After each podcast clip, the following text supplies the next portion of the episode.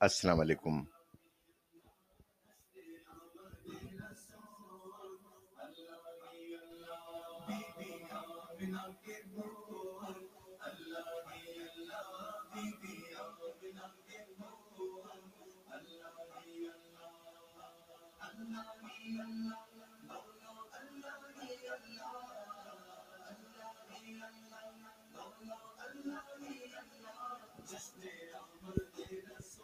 جشن آمد رسول اللہ ہی اللہ۔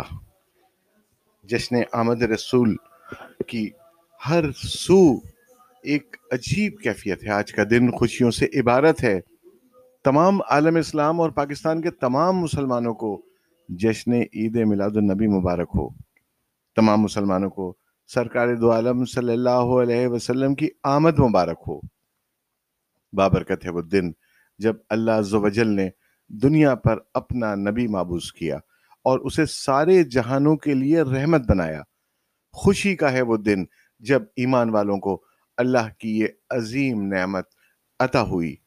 عالم انسانیت کو اور بالخصوص مسلمانوں کو نبی رحمت اللہ عالمین کی اس دنیا میں تشریف آوری کے موقع پر ہدیہ تبریک و تہنیت پیش کرتا ہوں۔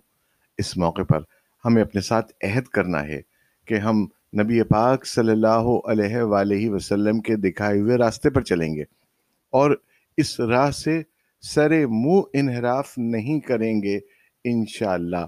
آپ سب لوگوں کو میری جانب سے جشن آمد رسول بہت بہت بہت مبارک ہو۔